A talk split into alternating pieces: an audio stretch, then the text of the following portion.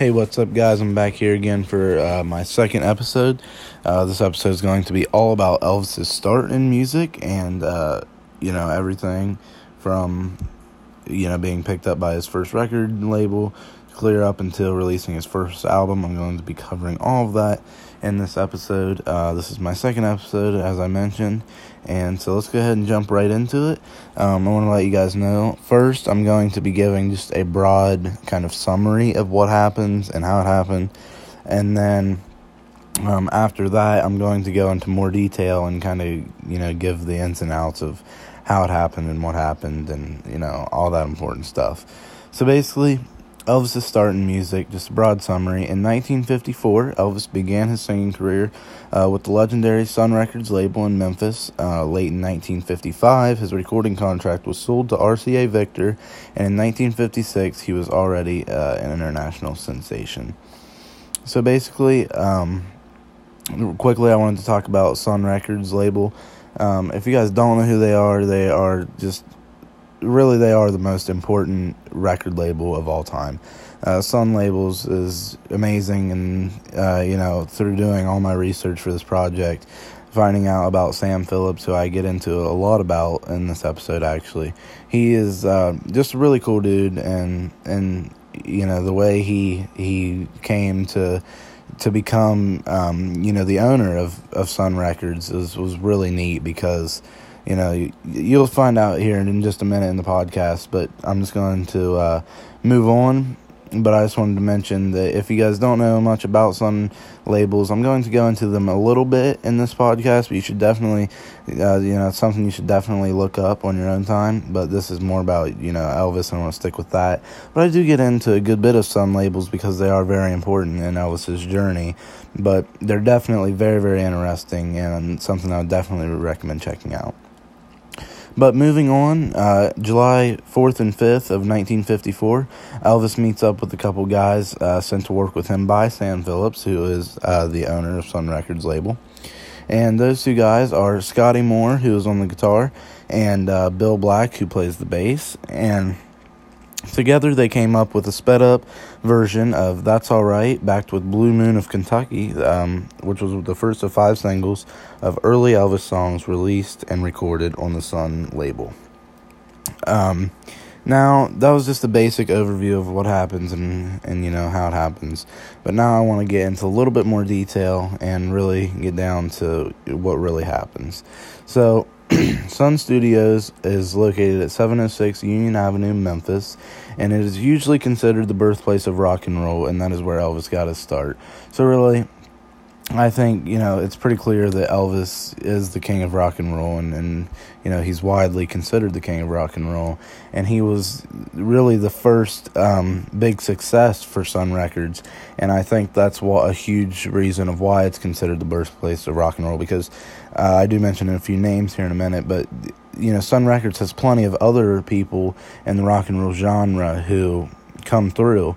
But I I think the main reason it's considered the birthplace of rock and roll is because Elvis was there, because he's the king of rock and roll, and he's the creator of rock and roll, and that's why Sun Records is even more important. Is because without them, you know, we may not have got Elvis or a few of these other guys.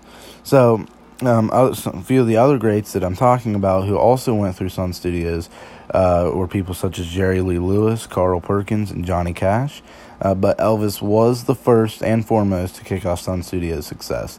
So Sun Studios goes on to be very successful for the duration that it's open. It's not open for a long time. It's actually only open for 17 years, which is kind of weird because you know it's such a a success story and you would think being you know so successful and everything sam phillips would have kept it open longer which i'm not 100% sure why he didn't but um, you know, he Elvis was the first of the uh, success, but you know, people like Jerry Lee Lewis and Carl Perkins and, and Johnny Cash, even, you know, those are huge names. So he obviously wasn't the only one. Um, a little bit on Sam Phillips here. He did own Sun Labels from 1952 when it was open, so he is the guy who opened it, and uh, he owned it until he sold it in 1969. Um, so, just a little more background on Sam Phillips. He was born in 1923 in Florence, Alabama, and he became owner of arguably the most important studio slash record label of all time, as I mentioned. Um, Phillips initially wanted to pursue a career in law, but financial restraints uh, holding him back led him to make the decision to follow his interest in radio. Um, he decided to study audio engineering at college, which originally uh, he launched Memphis Recording uh, Service (MRS) before Sun Labels. So there's a, there's a few interesting little details that I'd like to point out there. First off, is you know if he would have been more financially you know stable and things he could have potentially went on to pursue that career in law and then potentially we would have never gotten you know sun labels which is really crazy to think about because as huge as it is, you know, having people like Carl Perkins and Jerry Lee Lewis and Johnny Cash and Elvis, you know, having all of those guys go through this one record label, just to think that that, you know, was close to not happening if he would have just, you know, pursued that career in law, we would have never had that legendary, legendary studio. And, uh, that's crazy to think about because without it, you know, it's hard to tell where the music industry is be. The music industry as a whole could be changed so much, uh, you know, because people like Johnny Cash or Elvis or anybody could have flew under the radar without Sun Studios. You know, Sun Studios really brought a lot of names to the, you know, they brought them up and they they got them known, and uh, so, you know, just things could have been wildly different if we didn't have sun labels, and I think that's really, really interesting to think about.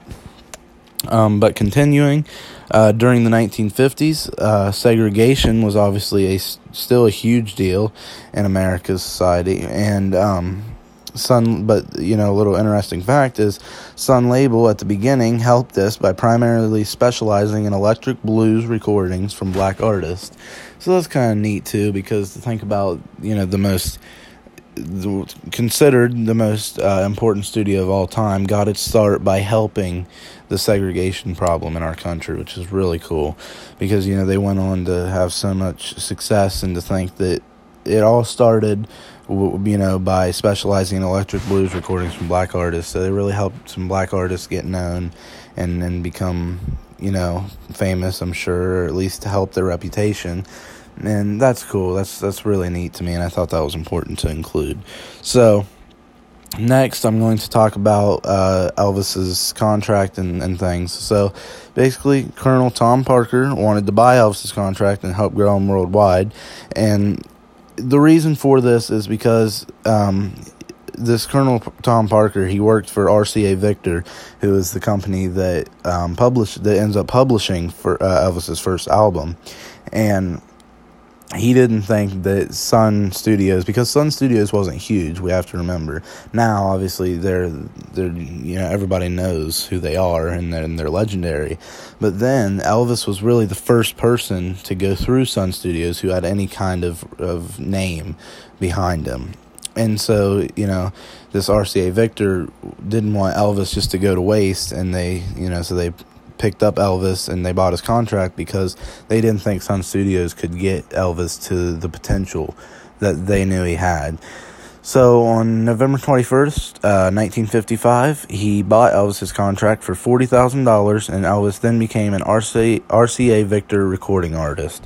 So just one thing to point out there is $40,000, you know, that sounds crazy when we think about how much um, singers and artists make today, forty thousand dollars seems like nothing. But at the time, you know, in nineteen fifty five, that was actually one of the biggest contract deals that that had ever been seen at the time. But you know, still kind of interesting to think. It just seems like nothing compared to today's standards and, and what people are and singers and artists, you know, and and band members in general are making in today's society.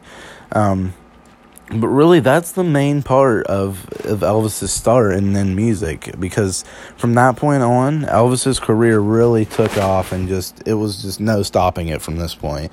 I mean from that moment on Elvis's career went from, you know, being just a humble hometown guy who was, you know, just living an everyday life to being an absolute worldwide phenomenon, you know, something that we've never seen before.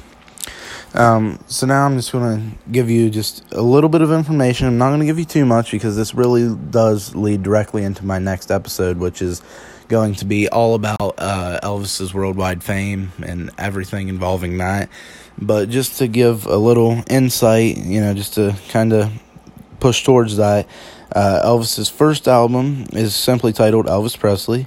Uh, it was largely a mix of country and blues, and it is considered one of the, if not the, first uh, rock and roll album ever made. So obviously, it's one. It, historically, it's one of the most important albums ever made. You know, really, the first rock and roll album, which rock and roll is a huge thing, and it always has been huge. Especially, you know, we see a huge uptick in rock and roll in the in the '80s and and even today it's still huge. And so obviously that's very very important in uh, musical history. Um, but the album was dropped on March 23rd, 1956, and it has one of the most legendary album covers of all time. I would highly recommend looking it up if you haven't seen it before. Um, it is ranked 40th in Rolling Stone's top 100 album covers of all time. Uh, you know, it's just a picture of Elvis, but it's it's a legendary picture that you probably would know if you've seen it. So I would definitely recommend looking that up if you haven't seen it. Um, so really that's all the information that uh, I feel like is necessary for Elvis's start in music and you know his first album. Uh, if you haven't heard any of his first album, I would definitely recommend looking it up. Um, just a little song to start with. One of probably my favorite song from the album actually is "Blue Suede Shoes." Um, that's a very very good song. If you haven't heard it, be sure to look that up. And that is off Elvis's first album uh, which is obviously really really neat that we can still listen to those songs and, and cherish them and and remember how important those songs are. And it's it's actually a very very good song. And the album's really good too. You know every song on the album's really good but especially blue suede shoes that's my favorite. And so i've decided in um, all of the upcoming episodes i'm going to give you guys one song suggestion from elvis. Uh, you, i'm going to try and keep it one that's not like really famous uh, you know, like Jailhouse Rock or Love Me Tender, all those other ones. I'm going to try and keep it one that maybe isn't as well known as those ones. And so, my song suggestion for this week is Return to Sender. Um, this was one of me and my grandpa's favorite songs, and we used to listen to that song all the time. I'm not 100% sure what album it's off of, but I know we had a CD uh, the, I think it was Elvis's greatest hits, and it was on there. And I remember we would listen to that song all the time, especially on the way to school and things. So I love that song, one of my favorite Elvis songs of all time. So definitely check that out if you haven't uh, ever heard it before. But that's really all I have for this episode. Um, make sure to tune in for the next episode.